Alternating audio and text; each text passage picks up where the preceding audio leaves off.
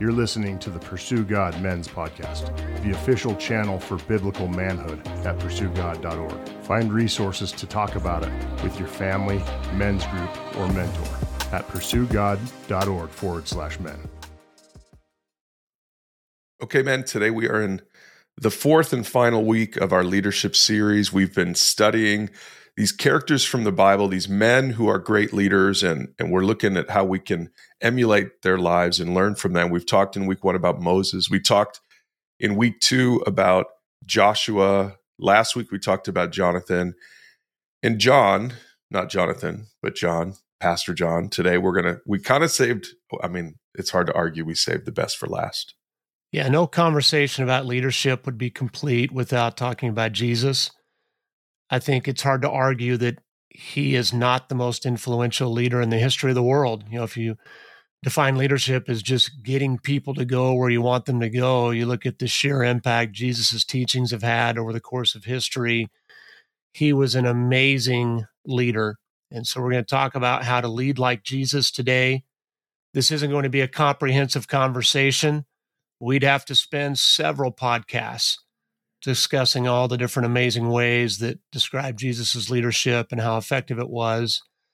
So, what we are going to do is focus on three characteristics of Jesus' leadership that we can work to incorporate as we lead at home, in the church, and even in the workplace. The first characteristic is just it's laser focus. Jesus had absolute clarity on the mission he didn't let the desires of others or even his own preferences get in the way of accomplishing what he was sent to do. Luke 2, verses 49 and 50 says, And he said to them, Why do you seek me? Did you not know that I must be about my father's business? But they didn't understand the statement that he spoke to them. John, what's going on here in Luke chapter 2? Who's speaking here? Which which Jesus, you know, which uh what age, I guess, is the question for Jesus here. It's an interesting story. Yeah, let's set the context for our listeners today. So, Jesus is 12 years old. And as a devout Jewish family, his mom and dad had gone into Jerusalem to celebrate the Passover, one of the religious feasts they were called to celebrate every year. Jesus was with them, and then the family leaves Jerusalem and it sounds like they were part of a, a big party. Maybe, you know, many of the Jewish pilgrims from their hometown went together to Jerusalem to celebrate the Passover.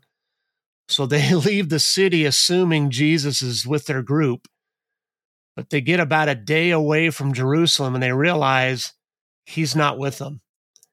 And man, talk about pressure, moms and dads. Like you just lost the son of God. you you get a day out and all of a sudden you can't find him. Uh, maybe you've been in like an amusement park or a grocery store and you've had that three minute panic when you lost one of your kids. I know I've experienced that. Well, it's a lot longer than that for Mary and Joseph. They go back to Jerusalem. They look for him for three days. And when they finally find him, he's interacting with the teachers of the law in the temple. He's listening to them, he's asking them questions. And that passage says that everyone marveled at his understanding. And Mary and Joseph are, are upset, and and I certainly can understand why they they've been mm-hmm. scared. They've you know they they they didn't know what had happened to them. But Jesus's response to me is just so telling. It's so, I guess you'd call it matter of fact. He says, "Didn't you know I must be about my father's business?" You know, mom and dad, you you know who I am you you know what the angel said about me. Would you expect anything less than this? You should have known that i'm going to be on mission. You should have known that i'm going to take every opportunity to be in my father's house to engage in in these conversations. And one of the things that this impresses on me is jesus was on mission at a young age. I think sometimes in the church brian we do our young people a disservice when we don't give them opportunities to be on mission while they're young we have this impression that when they get older, that's when they can really get engaged in kingdom work. I just don't think that's true. And I've been convicted about it with my own kids. So, dads, are you encouraging your kids to pursue God and to help others pursue God while they're young? Have you talked to your kids about discipleship? Have you talked to your kids about mentoring one of their friends? Because they can be on mission at a very young age. So, that's from the Gospel of Luke, and that's the young Jesus. And then later on, we see in the Gospel of John, John chapter 6, verses 14 and 15, we see how Jesus reacted to people who were, even though they were well meaning, they were trying to distract him from his mission. It says there that when the people saw him do this miraculous sign, it was after the feeding of the 5,000, they, they exclaimed, Surely he's the prophet we've been expecting. And when Jesus saw that they were ready to force him to be their king, he slipped away into the hills by himself. So, John, this happened more than once in Jesus' ministry that the people had an expectation for him, but it didn't line up with his true, true mission from the Father. I think it would have been so easy to get distracted. And as you mentioned, Brian, I, I think the people were well meaning. They had just witnessed this miracle of Jesus feeding the 5,000. They, they feel like there's there's more to this guy. I think some of them even at this point are are thinking he's the Messiah. You know, we don't really see that language in this particular verse, but I, I think, I think that's what they mean by he's the prophet we've been expecting. I, I think that's a messianic uh, declaration, even though they don't use the word Messiah there. And Jesus is rightfully king, right? Jesus, Jesus is king. So why not let the crowds do what they want to do? Why not let the crowds make him king? I think it would have been so tempting to get carried up in the emotion of that and the adoration of the crowd. But Jesus knew the Father's plan was the plan. He knew that his time hadn't come, and he knew that he wasn't going to be the King of Kings and Lord of Lords by going man's way, that his path to being the King of Kings was going to go through the cross. It wasn't going to go through people, you know, making him king by force or coming in and getting rid of the Roman Empire. So Jesus had absolute clarity on the mission. We saw even from a young age, but even as he grows in popularity, even as more and more voices are trying to encourage him to do things, he maintains that clarity on what his purpose was and what his mission is. And I think that is a great question we should ask ourselves as men. Do we have clarity on the mission? Because the world is going to give you all types of ideas on what the mission is. Is the mission to accumulate the most wealth? Is your mission as a dad to provide a comfortable home and, and a nice educated upbringing for your kids? Is the mission to have the most fame, power, pleasure? And I want to say, guys, I'm not, you know, I'm not saying that there's anything inherently evil in any of that. Those things aren't necessarily bad in and of themselves, but man, they can sure get us off track. So I, have asked God to give me even more clarity as I've gotten older and as I realize how short time really is on this earth. And I feel like as a husband, what God has revealed to me as my mission as a husband is, you know, Ephesians 5. I'm supposed to love my wife as Christ loved the church. I'm supposed to give myself up for her. I'm supposed to make her holy, set her apart. I'm supposed to wash her with the word. And then as a dad, my mission is to raise my children in the fear and understanding of the Lord. As a follower of Christ, so this is all of us. Maybe you're not a dad, maybe you're not a husband, maybe you're a young man listening today and you're like, well, you haven't you haven't told me what my mission is yet. As every follower of Christ, our mission is to go full circle in our pursuit of God and then help the next person do the same thing, right? It's it's the great commission. The great commission is a co-mission with Jesus. So as you look at your calendar, as you look at your checkbook, would those reflect that you're on mission? Or would those reflect that the world has maybe kind of gotten you distracted? Again, not that those other things are bad. You know, to provide a, a comfortable lifestyle for our kids isn't wrong in and of itself. You know, to, to have a nice home, those things are not bad. Influence is not bad, but they can become an idol quickly and they can certainly get us distracted if we don't have clarity on what the ultimate ultimate win is. Yeah, and I want to just put a plug in once again. You know, that's what the Pursue God resources are all, all about, especially this men's podcast, John, is we want to see more men go full circle. We want to see more men not just trust Jesus for salvation. That's huge. That's important. A lot of our listeners are believers. That's great. We don't want to just see men, you know, develop good habits, meet with a mentor, or you know go to a men's group and and uh, dis- develop spiritual disciplines that's great as well but going full circle means as you said getting on mission with jesus and investing in another man. So, men out there, if you want to, if you really, want, you know, the, it drives me crazy whenever we go to church and there's a sermon about purpose and mission, and everybody's thinking, I wonder what my mission is. every Chris, every believer's mission is to in, is to invest in somebody and disciple somebody. That's that for sure we know from God's word. Now there there might be some specific things that God's called you to do on top of that, but everyone is called to make disciples. So that's a great thing to talk about even today with your men's group as you're discussing this topic is am I on mission with Jesus? Am I helping somebody else pursue God? And John, it wasn't just the the crowd that was trying to make Jesus king. Even his own disciples were I think missing the point. They didn't fully have they didn't have the clarity that Jesus had about his mission. The disciples had the wrong idea. Mark chapter 8 verses 31 to 33 it says that Jesus began to tell his disciples that the son of man that's that's him must suffer many terrible things and be rejected by the elders, the leading priests and teachers of religious law. He would be killed, but 3 days later he would rise from the dead. And as he talked openly about this with his disciples, Peter took him aside and began to reprimand him for saying such things. Can you believe that? Peter's reprimanding Jesus. So Jesus turns around, he looks at his disciples, and then he reprimands Peter. He says, Get away from me, Satan. You're seeing things merely from a human point of view, not from God's. So even Peter sticks his foot in his mouth. Even Peter tried to distract Jesus from his laser focus on his mission. And Jesus' response is very telling. This is the most severe rebuke we see Jesus issue to the disciples. I mean, he says, Get away from me, Satan. And I think Peter had good intentions, Brian. I think Peter, at this point, you know, truly loved Jesus.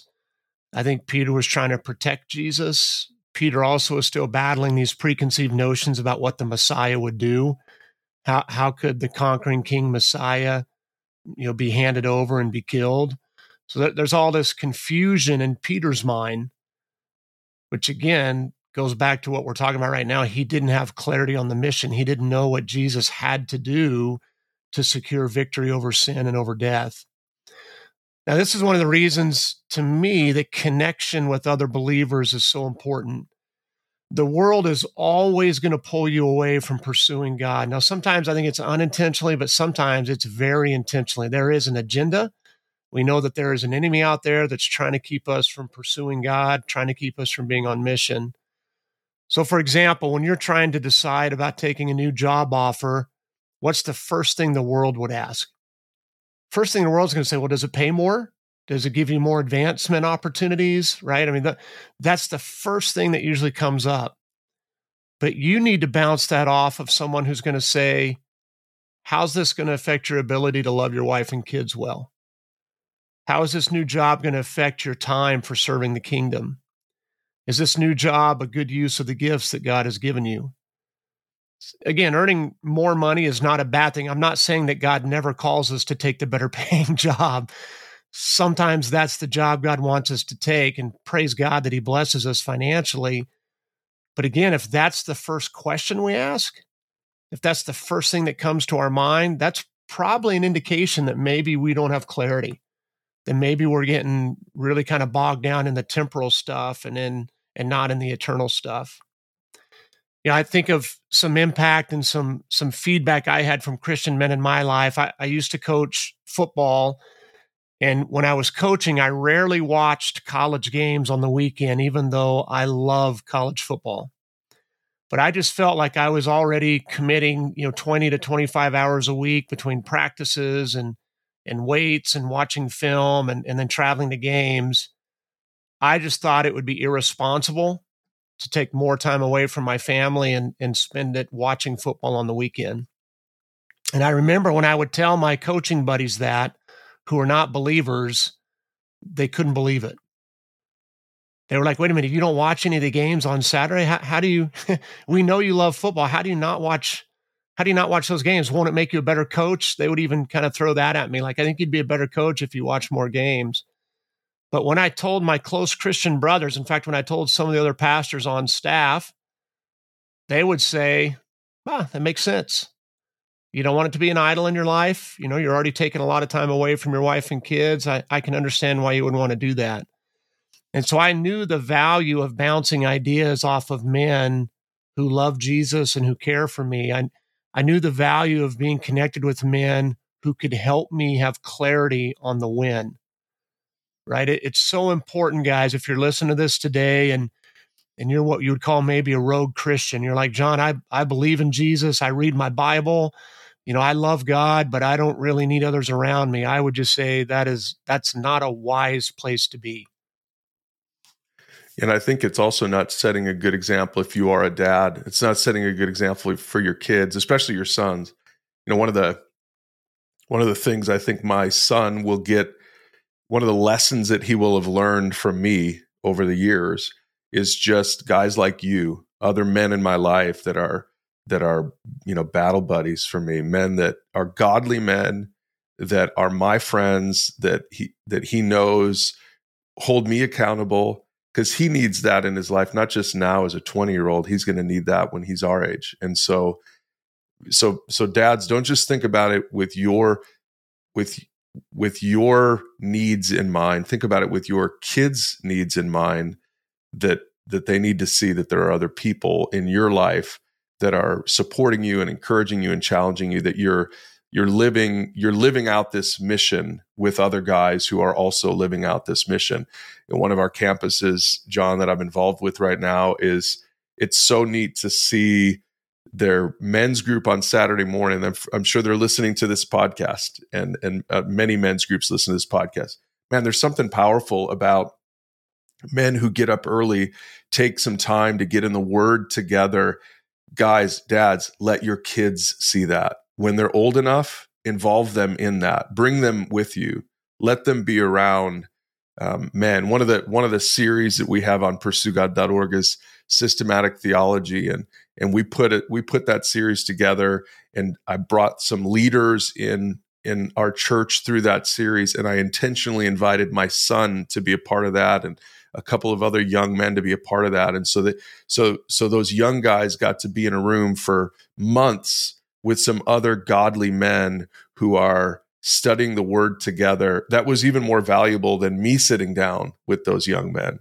It was i think it was even more valuable for them to see other godly men who are who are just as into the word as i am. They're just as into mission and disciple making as i am. It sent a message to my son that i think will will will suit him, will serve him for the rest of his life. And that's really kind of what our second point is about that that Jesus was intentional about taking advantage of teachable moments. So uh, you know, the first thing that we can emulate is that Jesus was laser focused on his mission. But the second thing is is kind of how he used these teachable moments. He didn't let the urgent get in the way of the important. He knew that he had a limited amount of time to invest in his disciples and he wanted to make the most of every opportunity. And we see this in Mark chapter 8, starting in verse 14. It says the disciples had forgotten to bring some food. They were, you know, going around doing ministry. They had only one loaf of bread with them in the boat. And as they were crossing the lake, Jesus warned them. He said, Beware the feast of the Pharisees or the yeast of the Pharisees and of Herod. And at this, be- they began to argue with each other because they hadn't brought any bread. I'll let you unpack this here, John, but let me finish the story. It's actually kind of humorous. Jesus knew what they were saying. And so he says, Why are you still arguing about bread? Don't you know or understand even yet? Or are your hearts too hard to take it in? You have eyes, can't you see? You have ears, can't you hear? Don't you remember anything at all? When I fed the 5,000 with five loaves of bread, how many baskets of leftovers did you pick up? They said 12. And when I fed the 4,000 with seven loaves, how many baskets did you pick up? Seven. He says, Don't you understand yet? So, so Jesus is, is in the boat. I love that Mark includes this, John, this this this picture of of maybe what you would think of it's this isn't a worthy story for Mark to have included in his short gospel, but he includes it for a reason, and I think it's because he wanted to show that Jesus was always about investing in and teaching his disciples. I think that is one of the things that mod or characterizes, I should say, Jesus' leadership. Yeah, from start to finish, once he starts his earthly ministry, at least, he was always taking advantage of teachable moments with the disciples. So here they've they, they've headed out on the lake now. They're away from the noise of the crowds. And he says, Hey, watch out. Beware of the yeast of the Pharisees and of Herod. And as you mentioned, they have no idea what he's talking about. They think it's because they had forgotten to, to bring bread on the trip. They only had one loaf. It says Jesus knew what they were saying, so he said, Why are you arguing about having no bread? Don't you know or understand even yet? He, he's going to drill down into what he's talking about this idea of, of self righteousness and pride, really, is the yeast of the Pharisees and of Herod. And he wants to help them unpack that.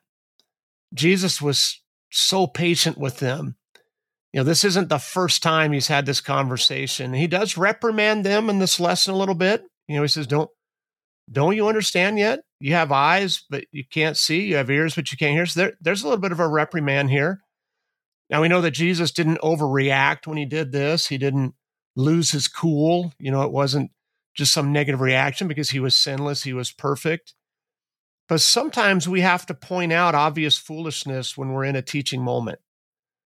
You know, we, we want to be very careful that we're not prideful when we do it, lest we fall into the same temptation. There's a warning about that to us in the New Testament. But sometimes we have to be pretty direct and straightforward you know, not only with our kids, but even with others that we're mentoring or others that we're discipling.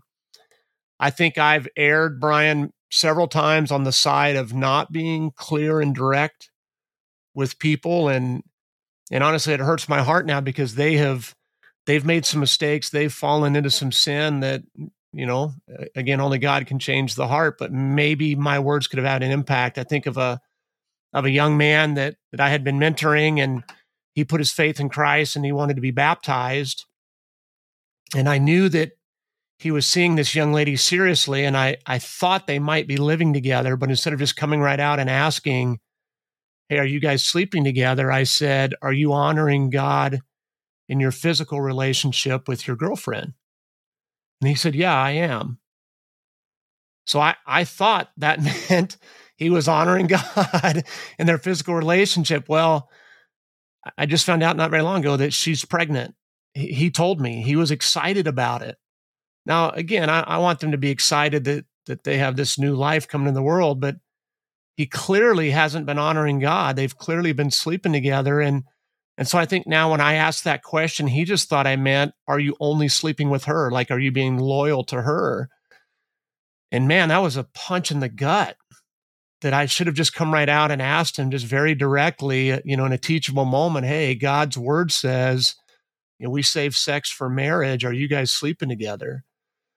So, man, I know it's hard. Like, I, you know, I've had some of those awkward conversations with my boys about purity. I've had conversations with my boys about, you know, coarse joking and those things. And I know, I know it can feel weird at the time. And you might even feel hypocritical. You might say, well, man, how can I, talk to my sons about coarse joking when I've been guilty of that. Well, you know, I'm not saying we have to be perfect, and and that can be a really cool moment where you you let your son know, man, I'm still growing in this area, guys. I'm still trying to get better at this, but let's honor Jesus in this.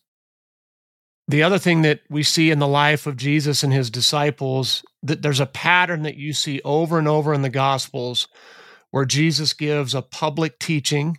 We would probably call it a sermon He's doing it to a large group of people. And then as soon as they're alone, he has to explain it to the disciples. They, they say, We don't get it. We don't understand what you're saying, Jesus. And so the sermon wasn't enough. And I know this is a passion for you, Brian. I know this is one of the reasons, again, that we have the Pursue God resources. That if Jesus, the greatest preacher of all times, didn't teach in a way where the disciples fully got it after listening to a sermon, they needed one on one time with him. They needed small group conversation. How much more do the people in our lives need that?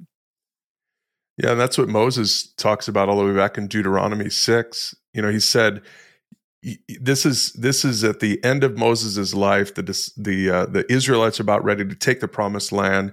He's giving them a final pep talk, and really, he's talking to fathers and grandfathers. And here's what he says: You must commit yourselves wholeheartedly to these commands that I'm giving you today. Repeat them again and again to your children. Talk about them when you're at home, when you're on the road, when you're going to bed, and when you're getting up. Tie them to your hands and wear them on your forehead as reminders. Write them on the doorposts of your house and on your gates. He's he's talking about teachable moments, isn't he? He's saying he's saying you're about ready to take the promised land and don't just start planting gardens and and building homes, he's saying invest in your kids. man, it's so it's so it's such an encouragement for parents to realize that Moses is that focused. I mean, th- these are people that are about ready to to start a whole new society. They've been wandering in the in the wilderness for 40 years.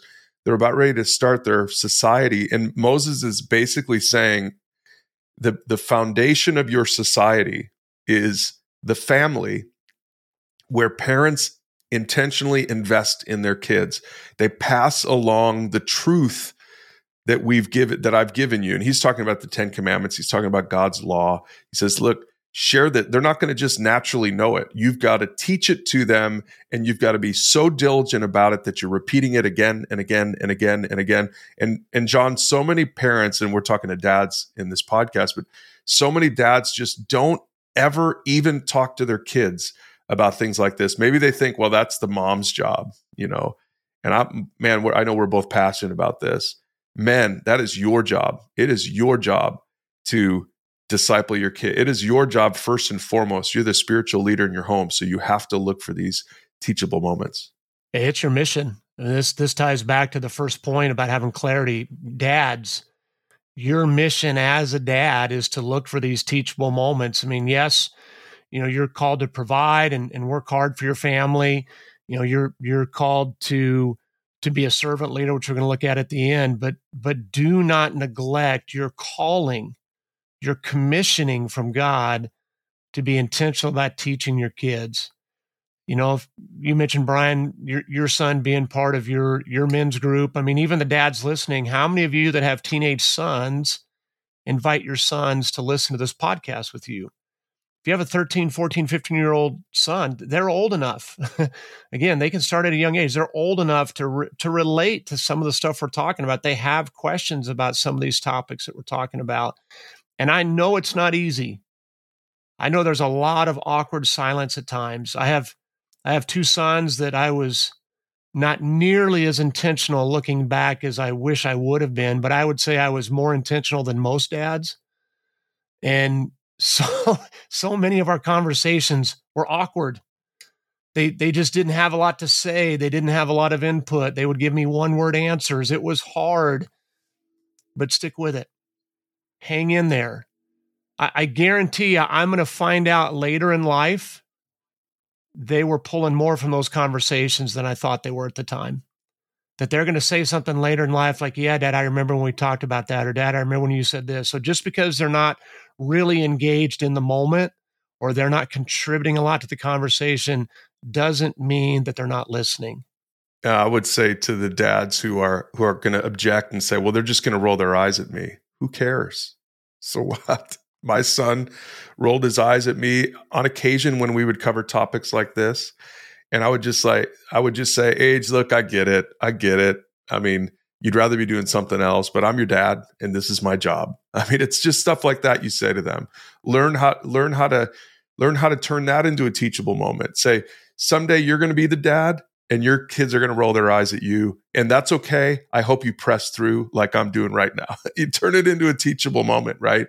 Because you're right, John. Your your kids want it even though they don't show it to you that they want it. They want your attention. They want your focus they want to talk to you about stuff that's important to you and or to them and and like you said john listening to a podcast uh, one of the easier ways to do it is if you've got you know drive you're driving them to school you're driving them to practice say hey let's let's throw on a podcast let's listen to it together and then just if something comes up in the podcast that's worth talking about just hit pause and say hey what do you think about what do you think about that what do you think about Jesus' teachable moments? What do you, what do you think about what Moses said there about? How intentional you think I was? Now we've got resources, we've got discussion questions at on the men's page at pursuegod.org, but you don't need those questions. Just hit the play the podcast when you're driving in the car and um, listen to it as mu- uh, listen to as much of it as you as you can and hit pause. AJ and I would do that a lot of times with these podcasts, or even with a book. We'll re- we'll listen to a book together.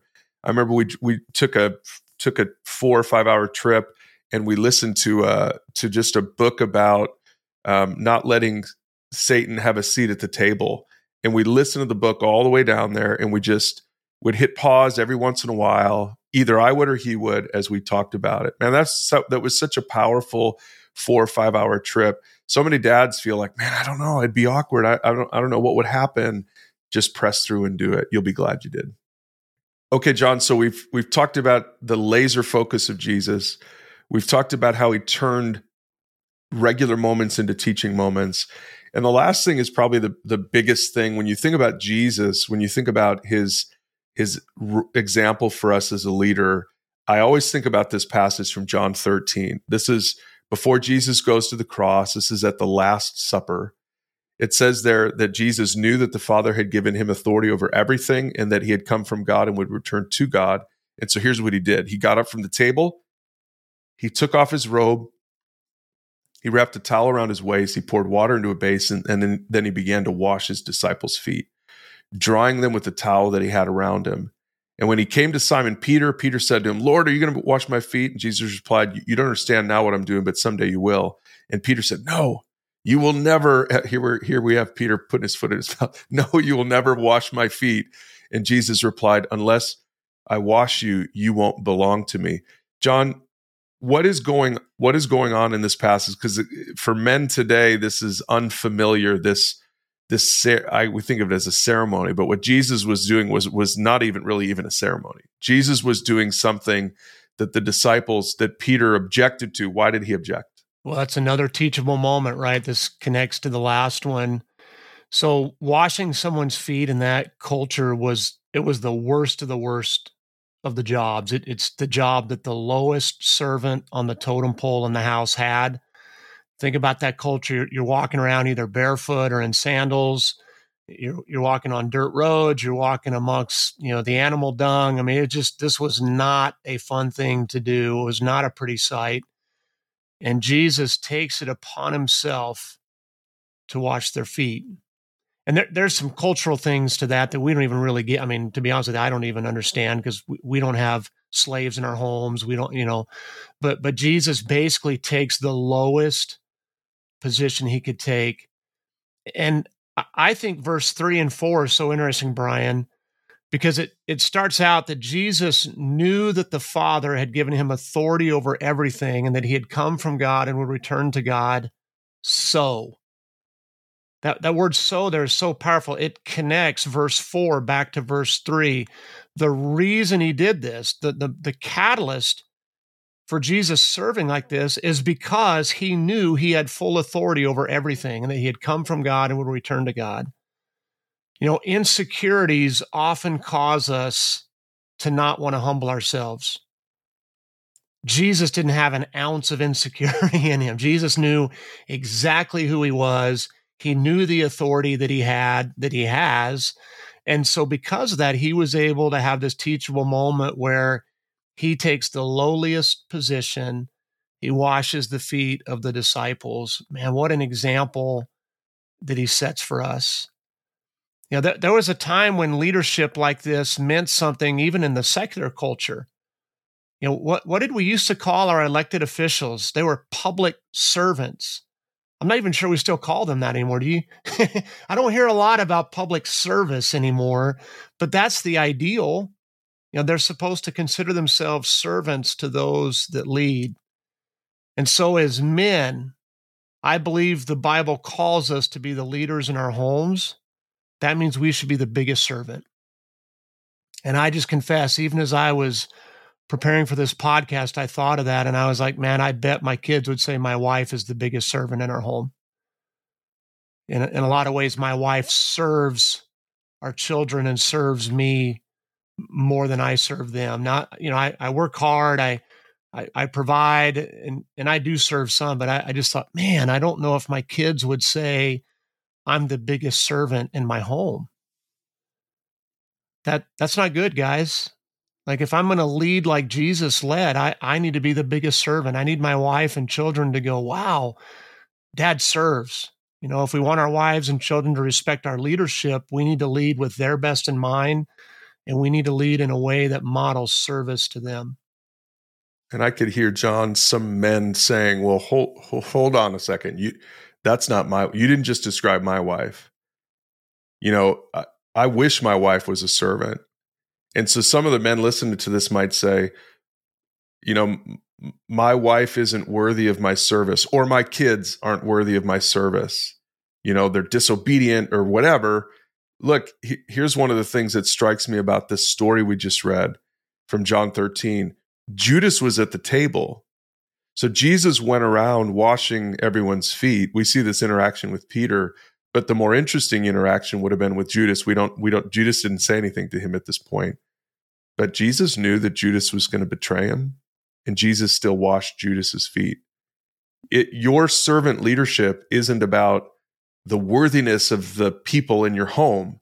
Your servant leadership is about you following the example of Jesus. If Jesus washed Judas's feet, even though Judas wasn't deserving of it, you should be willing to serve your wife, your kids, even if you've got a reason not to do it. And Uh, I would take that a step further, Brian. Even if Judas wasn't at the table, none of the other 11 were worthy either. You know, we've seen how Peter tried to get him off track. That, you know, they're, they're always arguing about who's going to be the greatest. So, yeah, Jesus's service to the disciples had nothing to do with their worthiness.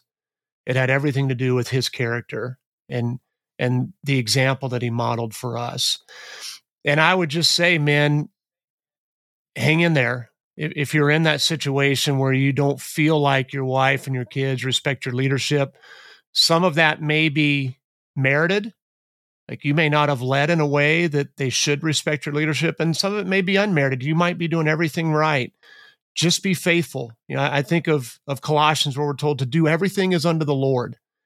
So the way that you serve your wife and kids, really, at the end of the day, you're doing it for God. You're doing it for Him. You're, you know, you're not doing it for them or for their approval. Yeah, Paul said this in Philippians 2. He said, You must have the same attitude that Christ Jesus had.